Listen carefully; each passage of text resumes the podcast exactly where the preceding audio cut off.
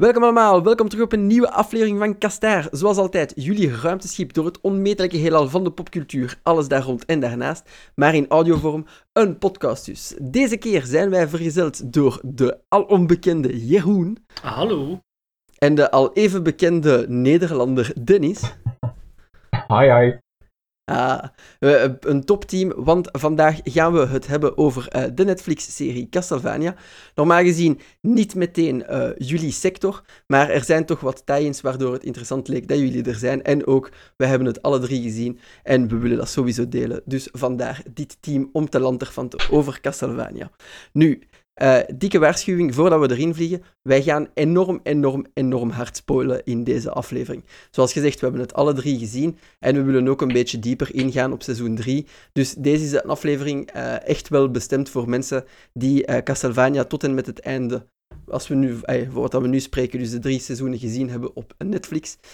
dus heb je dat nog niet gedaan, wel, ga dat direct doen. je mag ons vertrouwen. Het is steken goed. Van begin tot het einde. Het is supergoed geschreven. Hele goede personages. Hele goede animatie.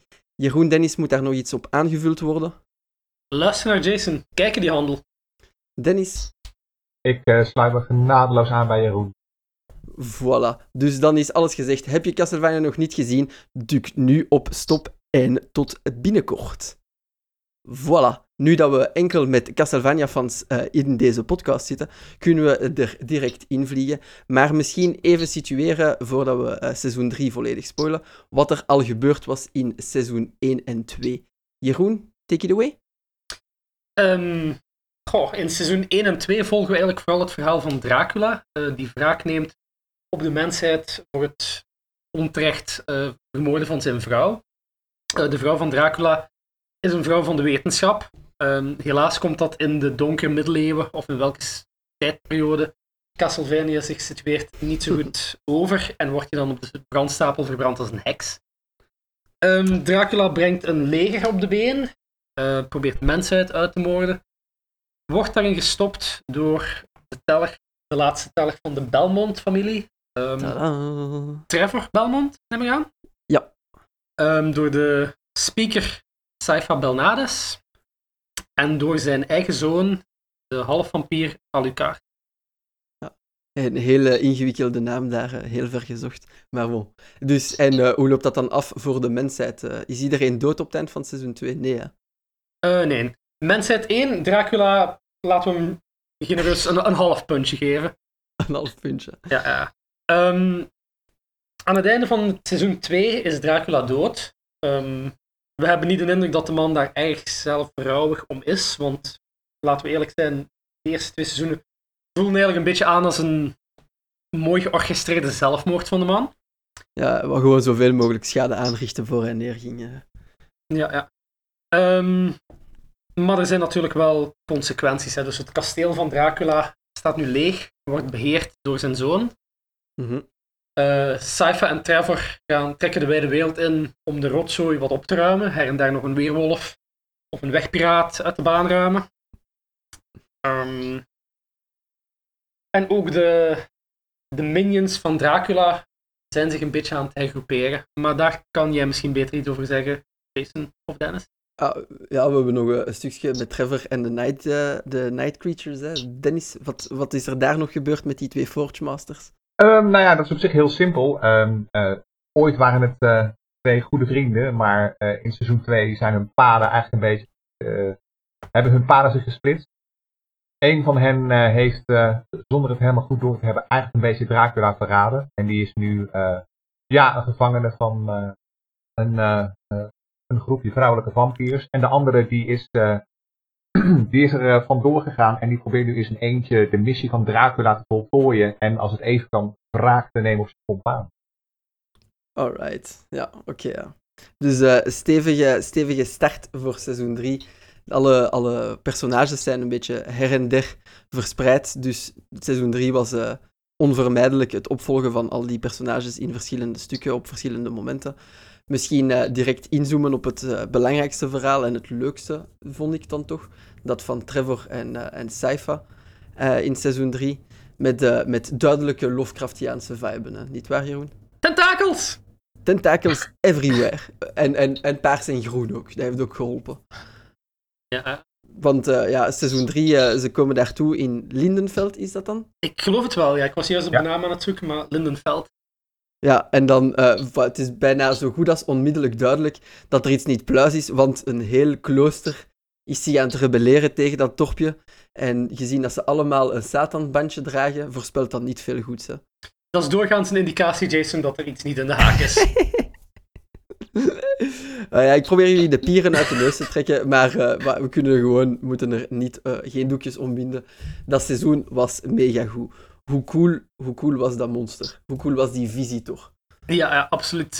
Dat was eigenlijk wel de grootste Lovecraftiaanse invloed van het seizoen, vond ik. Het het design van het monster, ehm, waar de eerste twee seizoenen eerder gotische horror zijn, vampiers, weerwolven, dat soort dingen, ehm, was dit echt wel meer een, een buitenaards tentakelwezen, zoals eh, Howard Phillips Lovecraft zich graag schreef.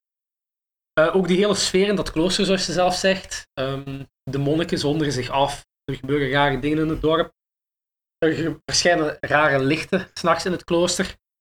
In een tijd zonder, elektri- in een tijd zonder elektriciteit. Hè. Misschien toch ook even meezeggen. Buiten in Dracula's kasteel.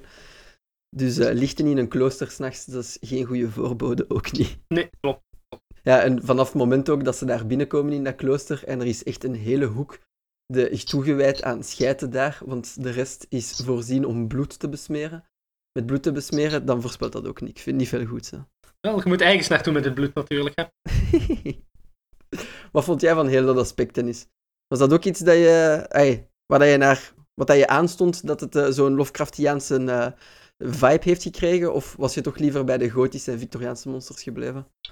Nee, nee, nee. Ik, eh, eh, ik kon het goed hebben. Dat, eh, ja, dat stemde mij ook wel tevreden. Het eh, zorgde wel heel erg voor een goed sfeertje in dit seizoen. En dat was niet onbelangrijk. Ja, throwing it out there. Favoriet personage dit seizoen, buiten dan de hoofdpersonages? Dennis? Oh, dat is weer een. dan zit je weer even keihard voor het blok. En je duwt me onder de bus. Maar als ik dan toch moet kiezen.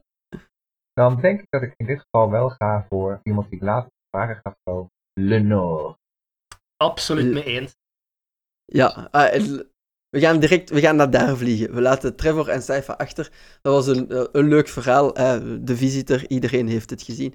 Maar wat dat er gebeurde bij, eh, aan de kant van Hector, dus de Forge Master die gevangen was, bij eh, de vier gezusters van Pirella. Ja, Lenore, ongetwijfeld een ijzersterk personage. Hè. Maar wie is Lenore, Jason? Want dat weten de, de luisteraars natuurlijk nog niet. Hè? Ja, jawel, ze hebben het gezien. Hè. We zitten hier Ah, ja, diep in ja. spoiler-territorium. Tu- Tuurlijk heeft iedereen gezien wie dat Lenore, de wasverzachter van dienst, is. Hè. Maar hoe goed is die geschreven? Ik vond dat fantastisch dat hij ja, zo Hector om, om haar vingers kon winden. Van in het begin eigenlijk. En niet alleen dat. Ja, dat ook al. Maar wow, we laten we zeggen, je kunt niet klagen. Hè. Het is ook niet dat ze lelijk is. Nee, nee, nee. eh, liever zij dan die stevigere zuster. Ja, maar die, Dat is ste- al die, die stevige zuster had het sowieso niet op mannen voorzien, geloof ik. Dus dat, Nee, dat, dat is scheelt, waar. dat scheelt ook. Want die is met die andere zuster, hè, die Ja. dat, eh, de financiën regelt. Of was Mhm. die haar job weer al? Ja, klopt. Ja. Inderdaad, die hele breed geschouderde, die is voor het knokken. En eh, de wat tengere, die eh, is inderdaad van de boekhouding. En dat weet elkaar erg goed te vinden. Het is Ja, mooi toch- dat de taken verdeeld zijn wel. Ik kan dat appreciëren. Ja, precies. Ja, dus, eh, boekhouding. Allee, mensen die in de boekhouding zitten, jullie weten het, jullie moeten op zoek naar sterke partners binnen de fitness. Dat werkt duidelijk beter. Castlevania bewijst het. Ik, ik Nee, vond maar, het eh, wel vooral heel leuk dat het zo'n een heel dope personage is. Het is niet dat je van de eerste, of dat je aan het einde van de rit duidelijk kan zeggen van oh, wat een schoft, of oh, wat een best schappelijk personage. Nee, ze bespeelt Hector. Dat is wel duidelijk. Maar ergens is daar toch ook wel een beetje een, een respect voor hem en zijn, zijn kunnen. Het is niet dat het zomaar ehm mustache twirling villainy is. ja, ook niet. Maar is dat, is dat wel heel respectloos? Want uiteindelijk verandert ze hem gewoon in, in haar huisdier. hè. Ja, maar ze, allee, ze laat nog altijd zien wie de baas is, vind ik. Maar ze is wel, allee, ja, ze pleit toch voor behoorlijk goede leefomstandigheden voor de man. Ehm, en uiteindelijk in haar hoofd geeft ze hem wat hij wil. Hè? Ja dat, Ja. Klopt, ja, dat klopt. Dat zegt ze natuurlijk concreet. En eh, het grappige eraan is, het klopt natuurlijk wel. Hè, als je kijkt naar eh, de rol van Hector in het tweede seizoen. Toen eh, het plan van Dracula nog volop draaide. Dat was echt ook het voornemen. En de enige reden waarom hij eraan meedeed. Was omdat hij gewoon wilde dat eh, de mensen die over zouden blijven. Dat er gewoon goed voor gezorgd zou worden. En eh, hè, dat er een eh, ruimte voor ze zou zijn om ook nog te leven, zeg maar. En in feite geeft ze hem nu gewoon een koekje van eigen deeg. Ja, ik vraag me af of dat hij nu nog akkoord zou zijn. Dat hij beseft hoe slecht zijn plan was met de mensen, nu het hem zelf aangedaan wordt. Nou ja, Denk ik denk dat het ook wel een van de grootste. Eh, ja, de, de spreekwoordelijke Frank eh, is aan het einde van dit seizoen wel gevallen. Ook omdat ze concreet tegen hem zei van. eh lieverd, ik heb, je alle, ik heb je gegeven wat je precies wilde. Je bent niet iemands huisdier. Waarop hij nu waarschijnlijk wel begrijpt van. Oh, fuck. Oh, Inderdaad. Dat, dat ben ik. Hij is wel rekt, dat is duidelijk. Eh, denken jullie dat hij in dan het, seizoen 4, dat, dat mogen we ook al zeggen, dat is al bevestigd. Dus daar zijn ze aan bezig. Maar denken jullie dat Hector in eh, seizoen 4 wat meer haar op zijn tanden gaat krijgen? Of blijft hij een pion? Hij zal. dat- Ja, ga door. Ik denk dat het een pion gaat blijven en dat hij vrij tragisch aan zijn einde gaat komen uiteindelijk. Ik zie de toekomst voor Hector somber in. Ai. Jij, Dennis, team Hector? Eh, het is, eh, dat is een moeilijke. Ehm, hij is natuurlijk op een bepaalde manier nu wel aan haar geketend. Maar ik denk wel dat hij in seizoen 4 iets gaat ondernemen. Alleen hij zal heel subtiel te werk moeten gaan. Omdat aan het begin van dit seizoen al vrij duidelijk wordt dat fysiek gezien maakt, is hij natuurlijk gewoon kansloos tegen Lenore. Dus het, Ja. moet, eh, het, het, het, het wordt een zaak van een lange adem, denk ik. Le- Lenore, dat verbazend sterk is eigenlijk voor de diplomatie-vampier, tussen aanhalingstekens te zijn. Een beetje eh, angstaanjagend hoe sterk dan de, de fight-vampier Ja. moet zijn. Vond ik, wel een, vond ik wel een fantastische scène als ze daar eh, probeert beschaafd te converseren met hem. Hij haar probeert te, te gijzelen, of hoe moet je het zeggen? En Ja. dat ze dan echt wel duidelijk laat zien van, eh, nee jongen, ik ben hier de baas. En als we dit beschaafd doen, dan is dat louter omdat ik het zo verkies. Maar het kan ook anders. Absoluut brutaal. En ook een leuke knipoog naar eh, de gameserie, want eh, je gebruikt Bats Within. Dus eh, om, eh, om door die tralies te gaan. Dus dat is nog altijd leuk dat ze daar ook respect voor hebben.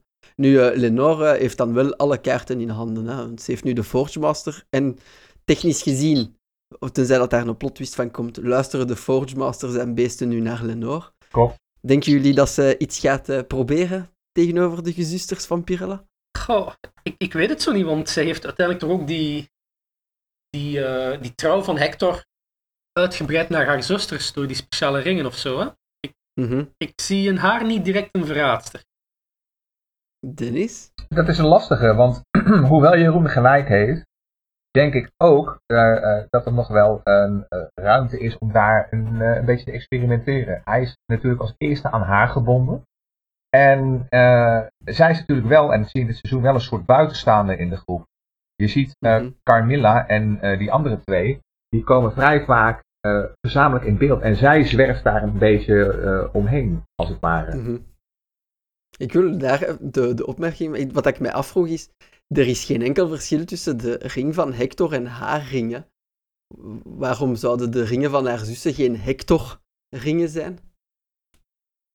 Geen idee. Dat, eh, het, het, het, laat ik het zo zeggen. eh, ik hou het er gewoon op omdat zij natuurlijk de eerste is geweest die hem gebonden heeft. En heeft ze uitgebreid uiteindelijk naar hun. Dus ik vermoed Ja. dat daar is nog wel ruimte om, eh, om bijvoorbeeld te zeggen in seizoen 4 van nou, hè, dat ze op basis daarvan ineens de loyaliteit van Hector naar zich toe trekt. En ineens iets beraamt tegen haar eh, zussen in het kwaad. Mhm. Overigens is het wel Dan- goed voor de nuance trouwens, hè? want eh, we noemen hun consequente zussen. Maar het zijn natuurlijk niet letterlijk zussen. Hè? Ook al eh, zal het i- idee van lesbische incest misschien aanspreken bij een paar mensen. nee, please. Het, het, het zijn in principe zijn het, ja, het, zijn, het zijn geen familieleden van elkaar. Nee. Maar ik, ik veronderstel dat die, maar de, waren- de backstory hebben we niet echt gehad, maar ik veronderstel dat die tegelijkertijd of zo gebeten zijn geweest of zo. Mhm. Dus Ja, ja, dat we zullen iets zien. van die strekking inderdaad. wat zouden, ze, wat zouden ze erbij te winnen hebben? Stel dat ze dan, gans dat, hoe noemt dat nu weer al dat koninkrijk van Carmilla? Eh, Styria? Ja, Ja, als ze, dat nu, als ze dat nu overneemt, Denken jullie dat ze het daarbij zou laten? Of gaat dat misschien terug tie met Goh, de, denk- terug, de mogelijkste terugkeer van Dracula eigenlijk? Oh, snap. Ehm, ik denk dat de kans, dat het voordeel voor Lenore om er zelf op uit te trekken erin bestaat, dat haar kansen om iets te verwezenlijken gewoon realistischer zijn. Ehm, ik denk dat Carmilla nog altijd een beetje te, te weinig praktisch ingesteld is om haar plannen ook effectief in, in een haalbare praktijk om te zetten. Ja, ze, is- ze is te neig manager-type. Ongeveer. Ik zou eerder visionair zeggen, misschien, maar Hetzelfde.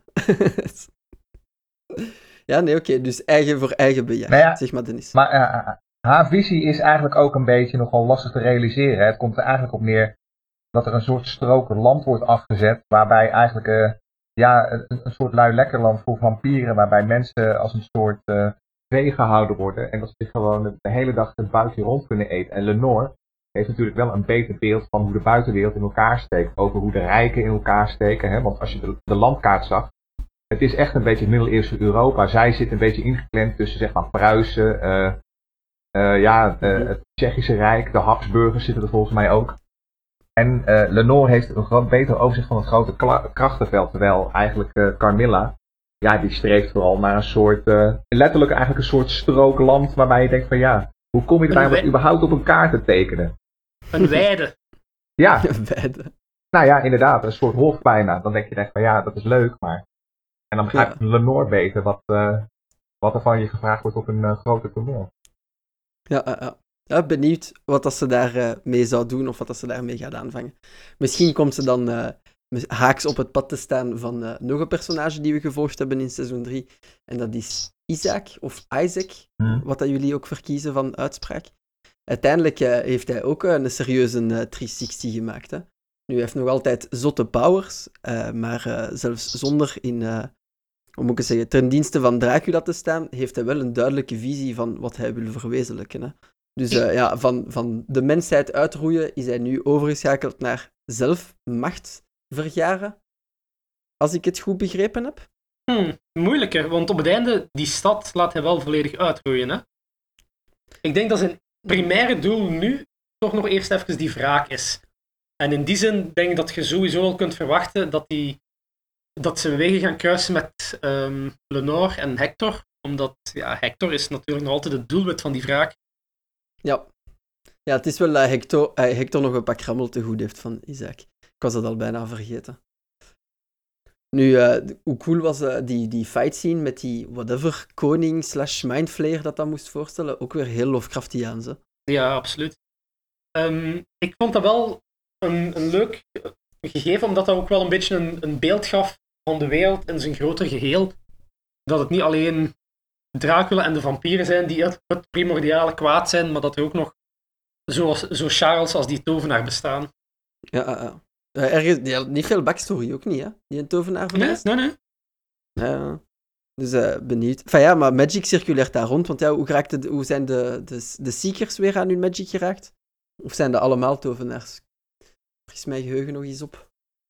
Ehm, geen flauw idee. Enfin ja. Sci-fi kan het alleszins ook, dus er is geen reden dat, dat, eh, dat de mensen het niet zouden kunnen. Maar ja, alleszins een super coole fight. eh, met, die, met die groene rozenkransen op al die pekens. Ik vond dat En- echt wel. Laten we wel wezen, Saint-Germain is ook wel enigszins een tovenaar, hè? Ja, ah ja, eigenlijk, ja, juist. Ik was hem al eh, bijna helemaal vergeten. Het meest- historische personage. ja, de, de belangrijkste van allemaal eigenlijk. Eh, ja, Saint-Germain, ja, iedereen heeft hem gezien, hè, de flamboyante P. Maar eh, ehm, ja, Dennis had daar een anekdote over. Hè. Die- Dus Saint-Germain heeft echt wel bestaan. Hè. Had ik daar een anekdote over? Ehm, ik denk dat ik... Of- ehm, Of wat? Ja, ik heb op Wikipedia eens een keer opgesnort dat hij inderdaad... eh, dat Ah, er wel dat is- degelijk een Franse edelman Saint-Germain heeft bestaan die een beetje eh, zich onledig hield met wetenschap, alchemie en in het algemeen avonturier zijn. Ehm, Ja. Dus in deze serie zien we een beetje een, een fictieve invulling van een historisch personage. Oh, dat, is wel, dat is wel cool, dat is wel cool. Uiteindelijk, ja, ik had eraan moeten denken. Van dat hij, want het- de ploeg van Parijs, Paris Saint-Germain, zal dat Aha. ermee te maken hebben? Met de, met de filantroop alchemist. Enfin, anyway. Maar zijn story, ja, taait een beetje in. Het geeft ons meer perspectief over het feit dat er tovenaars zijn. Maar voor de rest, hoe noemde die gang nu weer al? De hall? De Infinite eh, Hallway of Corridor of De, infi- de Infinite Corridor. Ja. Dus uiteindelijk eh, bewijst hij wel dat er ergens een, een toverkracht nog sterker is dan wat dat de mensen kennen. eh, al die, die paranormale zooi, om het zo te noemen. Ja, en hij reist Dus- eigenlijk ook een beetje door de tijd, hè? Want hij komt ook eh, tijdens de serie in een, eventjes, in een paar futuristische omgevingen terecht.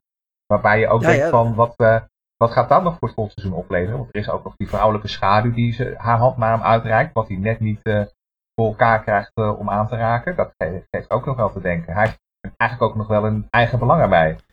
Ja, ja, ja. Ik ga daar eventjes een controversiële mening over innemen. Ik denk niet dat we hem volgend seizoen nog gaan terugzien. Er staat Nee, volgens niet? mij veel te veel al de punten gebeuren. Ehm, in die zin vond ik dit seizoen een beetje een, een aanloop. Het stond heel erg ten dienste van een, een vierde seizoen dat onderweg is. Er worden veel stukken in stelling gebracht. En mijns inziens zijn er al zoveel interessante stukken in stelling dat het mij onwaarschijnlijk lijkt om dat ook nog eens een keer eh, te gaan behandelen. Want er zijn enerzijds dan de, de veroveringsplannen van de vampierzusjes. Eh, Isaac wil zijn vraag, wraak. Maar ik denk dat het belangrijkste punt van het vierde seizoen een mogelijke terugkeer van Dracula gaat zijn. Ja, en, en wat gaat Alucard daarvan maken in Jans die Zever? Daar hebben we het ook nog niet over gehad. Maar eh, ja, ergens, ergens sta ik aan uw kant. Ik zie Saint-Germain ook niet echt meer een prominente rol hebben. Maar ik denk dan wel, daar sta ik dan aan de kant van Dennis, dat die, die vrouw wel nog van belang gaat zijn. Of alleszins het feit dat er daar iemand is achtergebleven. Ander- waarom zou ze het anders tonen? Het zou een beetje stoem zijn. Nee? Dat is ook waar, dat is ook waar. Dat zou iemand belangrijk kunnen zijn. Eh, Misschien, misschien de vrouw van Dracula? Nee, nee, nee, want die was, die was duidelijk Ah, zichtbaar. nee, nee, hè? nee. Ja, ja, die was juist. Ja, hij had ze vast voordat hij eh, bijna gesummand werd. Ja. Juist, nee, dat kan het niet zijn. Oké, de mama van Trevor. Nou ja, wie weet, Ik- ik- zoiets. Ik, ik denk dat ze ongerelateerd is. Ik denk dat het een, een geliefde is van hem. Ik denk niet dat het terug te koppelen is. Dat, Oké, ja. Misschien gaan we er Dan dan ook blijft- wel te ver als we dat... eh, Ja. dat is misschien ook waar. Speculaas, speculaas. Maar luisteraars, laat, het ons wel, laat ons wel weten wie jullie denken dat dat is en of dat ze nog belangrijk zal zijn of niet. Zijn jullie team Jeroen of team Dennis? Hier, eh, laat het ons weten. Ehm, ja, de laatste kant waar we op moeten inzoomen van seizoen 3, zoals ik daarnet zei, Alucard. Misschien het meest tragische personage Absoluut. van heel dit seizoen. Ik, ik had medelijden met Hector, maar met Alucard eigenlijk, die heeft het echt zwaar te bekomen. Hec- Hector heeft het verdiend. Alucard heeft het niet verdiend. En die probeert, ondanks alles, toch tegen zijn, zijn afkomst en zijn lotsbestemming in te gaan. Hij probeert echt een fatsoenlijke kerel te zijn. En dan stampen ze hem zo in de ballen. Ja, bijna letterlijk. Het was, het was een vergieten scène. Ze hadden de kans om in zijn ballen te trappen. Nee, hij verdient het inderdaad niet. Is, hij voelt zich gewoon alleen. Hè. Wat houdt hem eigenlijk aan dat kasteel? Hij kan, kan hij niet weg? Ik vrees een beetje een soort eh plichtbesef. Een beetje zelfkwelling. Ehm, ook zichzelf een beetje straffen, denk ik. Hij heeft wel Ja. vadermoord gepleegd, min of meer. hè. Dat is ook waar. Dat vroet wel een beetje. Hè. Enfin, ik heb het nog niet gedaan, hè, maar... Dat zal, Vadermoord. dat zal, dat ja, zal vadermoord. doorwegen. Wat wil je Ja, zeggen, niet- ik heb dat niet gedaan, dus ik weet niet hoe dat, dat voelt. Ik zeg het gewoon. eh Ik wou zeggen, it out there. Ik ben open met jullie en de luisteraars. Ik heb mijn baan niet ver, nog niet vermoord, dus ja. een onverwachte wending in deze podcast. Hoe het overging van Dracula naar true crime. Nee, ja, maar ja, inderdaad, de, de, dat zal er ook wel eh, aan zitten. Maar ik vond het echt zo spijtig dat hij zo hard verraden werd door die Aziatische sukkels, eerlijk gezegd. Vooral omdat ik het eigenlijk ook Zo, die kun je wel heel verkeerd uitleggen. Tijd voor nuance, meneer Jason. Ja, ja, ja, ja oké. De personages zijn Japanse... Ja, ja, Japanse? sukkels. Nee, nee, strijders. Oei. Uiteindelijk sukkels. Ja. Maar eh, het, is, het is weer zo'n dog-eat-dog-world scenario. Zij zijn er oorspronkelijk... Zij werden geteisterd toen dat ze jong waren door vampieren. En dus ze hebben daar geen goed imago van.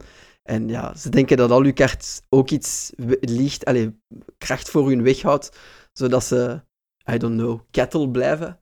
denk ik. En ja, ze proberen Alucard in de pan te hakken, ook al heeft hij helemaal niks misdaan. Maar het zijn dus twee Japanse strijders vandaar. Ik vond niks beters dan Aziatische sukkels. Er, er is wel zo'n beetje subtekst of de insinuatie dat ze zelf ook wel een beetje meer macht zouden willen dan louter mensen in Japan bevrijden van het vampierenjuk, hè? Ja, ja, ja, als ze het kasteel willen meepakken, dan willen ze alles. Hè. Dus dat hun bedoelingen zijn niet zo heel zuiver. Wat ik best jammer vond, want zeker op het begin kwamen ze mij wel oprecht over. Ik dacht van, ah kijk, de nieuwe generatie jagers is opgestaan en die gaan we zeker in het volgende seizoen nog terugzien. Uh, eventueel strijd tegen de vampiers en tegen Dracula. Mhm. Eh, als we ze nu gaan terugzien, dan denk ik dat het een verregaande staat van ontbinding gaat zijn. Ja, eerlijk gezegd, ik dacht dat in het begin ook. En om, om de reden dat de uh, games van Castlevania sinds de Game Boy Advance, denk ik, misschien daar net iets voor, uh, afstand neemt van de Belmont-bloedlijn. En daarbij uh, dan gaat naar Soma en... Um, um, Belnades is daar ook nog, maar het is dan nog eens een keer de, de, de nageslacht van Belnades en niet meer met de Belmonts, met een Japanse achternaam. En ik dacht eerlijk gezegd, oh, dat is de eerste tie-in. Dat mhm. zijn de eerste vampierjagers van Japan. En dat mondt uit in wat dat dan Aria of Sorrow en uh, Dawn of Sorrow op de DS en de Game Boy Advance zijn. Maar uh, nee, voorgelogen. Ik ben er ook in getrapt. De schofte. Jup. Nog garme Alucard. Um, speculaas, speculaas weer al, maar uh, denken jullie dat Alucard hier goed van blijft of wordt hij evil? Dat is een lastige. Hij wordt wel inderdaad, uh, als je andere reviews bekijkt, zijn er heel veel mensen die overtuigd zijn dat hij terugkeert als een nieuwe Dracula. Maar ik denk niet dat dat, dat, klopt. Ook omdat we natuurlijk Dracula nog even te zien krijgen in dit seizoen. Wat wel zo is, is dat hij natuurlijk wel een wat kwelde personage is geworden. Omdat hij, hij wordt in het seizoen wel door de mangel gehaald. En dat geeft hem wel een knauw. Maar ik denk wel dat hij te redden is. In de zin van, uh, ik, ik, het zou mij oprecht, ik, ik zou het lui schrijfwerk vinden als hij in het vierde seizoen uh, zich zou ontpoppen als een gewetenloos, monsterlijk beest. Mm Dat zou zijn ontwikkeling ook een beetje te vind ik. Vooral ook omdat het dan, allee, dit verraad is natuurlijk niet fijn, maar om dan voor deze bagatel zo'n turn te maken, zou ik mhm. ook weer een beetje overdreven vinden, denk ik. Ja, dat is exact wat zijn papa gedaan heeft, natuurlijk. Ja, ja. toch een beetje anders, vind ik hoor.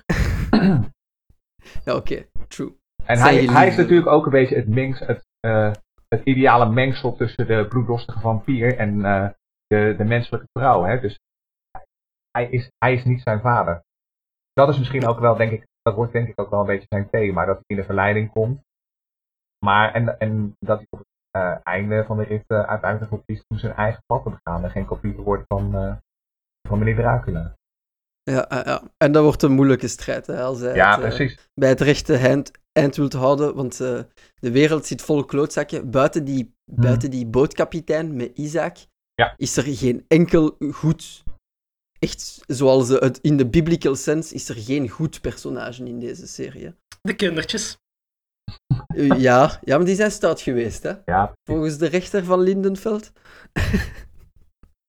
Hoe dark was dat verhaal ook? Dat was heel duister, hè? Echt een letterlijk gewoon één plaatje met het lot van dat vervelende snotjong ook gewoon in, het, in je gezicht als kijker geduwd. Dat echt gewoon een onschuldige scène zich een paar afleveringen later uitbetaalt in iets wat eigenlijk heel gruwelijk is. Zonder dat je het überhaupt te zien krijgt. Maar alleen al de wetenschap dat het is gebeurd, is genoeg om te zeggen van, fuck, is en heel de omvang ervan, hè? Uiteindelijk ook de omvang, ja. Dat ook, ja. Ja, want die Piet die zag, er niet, uh, die zag er niet leeg uit. Dus zat vol met kleine... Oh, en die kamer met al die kleine schoentjes. Het schiet mij nu weer te binnen. Hoe gruwelijk is dat? Mm. Dat is echt... Ah. Debiel, wat voor een vuil personage dat dat eigenlijk was, die rechter. Ook al had hij de macht daar. Als dat, u, als dat uw péché mignon is, uw, uw, uw guilty pleasure, de, nee. Nee. Hang jezelf op. Dat is duidelijk. Ja, had hij nog geleefd, denken jullie dat Trevor die had opgehangen? Ja. Ja. ja. Nou, die had sowieso gelyncht geweest. 200 keer opnieuw. Ehm, ja, dan hebben we een beetje de revue gepasseerd van iedereen. Hè. Blijft ons nog alleen maar te wachten op seizoen 4, zeker? Ja. Is er enig idee wanneer dat zou uitkomen? Of, uh... Ah, wel, dat ging ik net aan jullie vragen, Ah. want ik weet enkel dat het bevestigd is. Nu, het is wel een jaar geweest sinds het vorige seizoen. Dus laten we snel eens kijken op de Google en dan dat knippen, zodat de luisteraars denken dat wij super geïnformeerd zijn. Ik, ik, ik- ik denk gewoon volgend jaar zelfde tijd, toch? Zou mij niet verbazen. Zou best logisch zijn wel. Ja, maar please niet nog eens 12 afleveringen, ik heb meer nodig. Ik weet het niet hoor. Ik denk dat. eh, ik, ik verwacht er geen seizoen van 20 afleveringen van. Dat vind ik wel zo'n beetje dubbel. Zo van, ehm, korte seizoenen staan meestal wel garant voor kwalitatief en weten wanneer te stoppen. Ja. Maar soms, soms wil je gewoon meer. Ja, maar ja, ja, voilà. Dus het was 15 maanden tussen, tussen de eerste twee seizoenen. En dan 16 maanden voor, de, voor seizoen 3. Dus we Fuck. gaan weer een jaar, een jaar en een half tegemoet. Totdat we seizoen Ah. 4 gaan krijgen. Ja man, misschien, Ja. le- misschien leef je tegen die tijd niet eens meer. Zijn we allemaal de, de door de corona. nee, please. We moeten opschieten. Ja, we- niemand is hopelijk geraakt binnen dat team door corona. Maar eh, ja, het heeft wel een effect, een effect op, eh, op zo goed als alle vormen van entertainment. Dus het zou mij niet verbazen dat het daar ook eh, wel eh, wat schokgolven heeft. Nee? Nou ja, in zijn nieuwsbrief van het afgelopen weekend klaagde Warren Ellis hemzelf al een beetje dat hij eh, symptomen begon te vertonen van iets wat hij toch wel een burn-out noemde. Dus ik hoop niet dat dat ook echt uitkomt. Dan wordt het duurt, het misschien nog wel langer. Ja, hij is niet enkel met Castlevania bezig, veronderstel ik, Warren Ellis. Nee, nee, nee. Hij is ook nog bezig met een eh, ander project. Dat hij iets met Force in de naam. Ik weet even zo niet zo hoe het heet. Maar dat moet ook een eh, animatieserie worden. En hij Mhm. klaagde daar dus over in zijn nieuwsbrief van. eh, hij had weer een of ander voorstel geschreven van 3000 woorden. Wat eh, een beetje een stevig artikel ook is. En dat hij wel merkte van, joh, ik, ja, ik, ik voel me toch een beetje kloten. En de symptomen die ik heb, kan ik niet anders omschrijven als iets wat bij een burn-out hoort. Dus ik hoop niet dat dat doorzet. Ah, niet zozeer voor die man, maar ook natuurlijk gewoon voor ons. Omdat we dan nog langer moeten wachten. Is dit, ego- Ja, ja, is dit egoïstisch? Tuurlijk. I don't care. Toch een beetje de man ook sparen. Ja, Maar eerlijk gezegd, als het kiezen is dan tussen eh burn-out of... Enfin, nee, niet kiezen tussen burn-out. Dat Warren Ellis dan maar zijn tijd pakt om te recupereren. Hm. En ik zou liever hebben dat hij ook de schrijver blijft van de serie. Want ik vind het fantastisch goed geschreven hoe het nu is. En ik, ja, ik zou niet willen dat dat om zeep geholpen wordt door eh, eh, een, een nieuwe hand die er een nieuwe richting aan wil geven. Nee, precies. Maar ja, het blijkt wel dat mijn eh, quasi-voorspelling van de jaar, dat het gewoon eh, op niets is gebaseerd, omdat er toch gemiddeld anderhalf jaar tussen zit. Wat je zojuist hebt aangetoond trouwens. Mhm. Maar laten we hopen dat hem dan eh, snel recupereert en dat eh, iedereen gezond en wel blijft. En dat we dan snel seizoen 4 van Castlevania kunnen hebben. Precies. Ik ben absoluut, ik ben echt van in de wolken dat Castlevania als reeks kan doorleven, nu dat de games eigenlijk op een laag pitje zijn. Hm. Doordat Konami een evil company is geworden. Mijn, mijn gebroeders en gezusters van game zullen, zullen dat beamen. Konami bijt nu.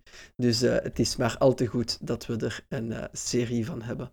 Ja, En het is Eh, een van de dan- populairste programma's ook, hè, schijnbaar op Netflix. Het was wereldwijd behoorde tot de vijf meest gestreamde series. Dan heb je toch ook te veel kijkers. oh nice, ah, dat wist ik zelfs niet. Ik dacht dat het Tiger King, Ja. Tiger King, Tiger King was. Voor Ja, toch dat- eh, niche, niche te zijn eigenlijk. Hè? Ik kan me niet voorstellen dat eh, er heel veel mensen naar Castlevania zouden kijken. Nou ja, schijnbaar wel. Ja, kijk. Dat is goed, hè? dat is goed om te weten. Hè? En dat dat genre gepruimd wordt, is, eh, is, is, is nog beter nieuws. Hè? Want hoe meer Victoriaanse en Lovecraftiaanse shit er bestaat, Hm. hoe beter ik mij voel. En ik denk jij ook, Jeroen. Meer tentakels, ik heb mijn tentakelfix nodig. Voilà, meer tentakels, dat is de boodschap voor een Netflix het wordt wel tijd dat je dat ook even uit je Tinder-profiel haalt, Jeroen. Ik wil je er nu nog een keer publiekelijk op aanspreken. Niet stom. Zou, zou, zou dat het gebrek aan matches verklaren? Ik ben er wel een beetje bang voor. Alright. Moet er nog iets gezegd worden over Castlevania? Eh, nou, ja, enigszins. Nou ja, eh, wat ik al zeg, ehm, voor iedereen eh, eh, voor wie anderhalf jaar ook te lang eh, wachten is. Het is natuurlijk altijd de moeite om nog eventjes, eh, dat gaan we nu niet doen in deze podcast, maar Warren Ellis is natuurlijk wel een eh, enorme held. Tenminste, wel van mij. Ik heb hem ook één keer in het echt mogen ontmoeten. En Wauw. eh, ja, dit is wel een beetje een nerdmomentje. Dat zal verder op helemaal niemand indruk maken. Hooguit dat de kapitein nu met zijn oor aan het speakertje gekluisterd zit. Ik denk dat iedereen dat Castlevania gezien heeft, wel jaloers is op het feit dat je er de, de, de geestesvader van de serie ontmoet hebt. Ja, ja, ja. Ik, uh, ik heb even aan hem kunnen snuffelen en ik moet zeggen, hij is, uh, over, hij is aan omvang overigens ook gigantisch hoor. Het is echt een huge motherfucker. Um, ja, hij, hij zit behoorlijk aan de whisky. Inmiddels wel wat minder, maar dat uh, is een ander verhaal. Uh, wat we sowieso uh, in, in de show notes gaan zetten is een koppeling naar zijn nieuwsbrief, zodat jullie je daar massaal op in kunnen gaan schrijven. Want dat is absoluut de moeite waard. En dan kun je ook een beetje de ontwikkeling van de serie volgen. Hè? Want zodra hij weer begint te schrijven, dan ja, is dat het kanaal waar je het als eerste op hoort. En mm ik heb voor de aardigheid ook nog meteen even gezocht wat het andere is waar hij aan aan het werk is. Dat komt ook op Netflix als het goed is, TZT. En dat heet Heaven's Forest. Geen idee verder wat het gaat worden, maar dan hebben die in ieder geval de naam alvast gehoord. Oké, en het gaat dus ook een, een animatiereeks zijn, hè? Uh, voor zover ik het uh, begrepen heb, wel. Ja, uh, ik ben echt benieuwd naar, naar meer meer van de man. Als we terug naar het verleden willen blikken en misschien al eh, nog eens een keer lezen, zien of spelen wat Warren Ellis al gedaan heeft, van bij welke werken komen we dan terecht? Uh, misschien dat we TZT nog eens een speciale podcast aan de man gaan wijden, maar voor mensen zonder geduld, dan zou ik zeggen download als de wie Dead Space, een shooter van een aantal jaren terug. Als, je, als dat je aansprak, hij was ook mede verantwoordelijk voor dat verhaal, hij heeft daar ergens een stempel op gedrukt. Dus ja, je kunt er de, het gat in je hart mee vullen wat Castlevania nu heeft achtergelaten. En hopelijk compenseert dat het een en ander. Perfect. En iedereen heeft toch tijd te veel nu met de corona. Ja, daarom. Als je dan toch in quarantaine zit, kun je nog beter wat voilà. afschieten. Ja, ja, ja, of je stuipen op het lijf aanjagen, want Dead Space is, het is toch wel langstaanjagend. Hè? Het is toch wat anders. Precies. Alright. Um, hebben we dan nu wel alles gezegd over Castlevania of hebben we iets vergeten? Uh, wat mij betreft wel. Alright. Dennis?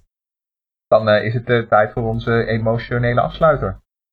Ja, emotioneel zal hij uh, helaas wel zijn, want afsluiten moeten we altijd doen. Maar dat doen we altijd op dezelfde manier en dat is door jullie mening te vragen. Hebben jullie Castlevania gezien? Het eerste, tweede of het derde seizoen? Enfin, technisch gezien alle drie, want als jullie dat niet hadden gedaan, mochten jullie niet naar de aflevering luisteren. Maar zo ja, laat ons weten, wat was jullie favoriet moment? Wie is jullie favoriet personage? Waar zien jullie het naartoe gaan? Uh, gaat Lenore de macht grijpen?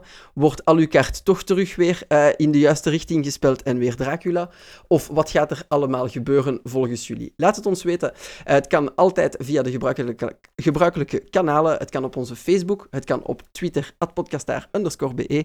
Het kan op onze Discord in het desbetreffende kanaal. En jullie mogen ook nog altijd een mailtje sturen naar kastaar.geekster.be als jullie liever met de mail werken.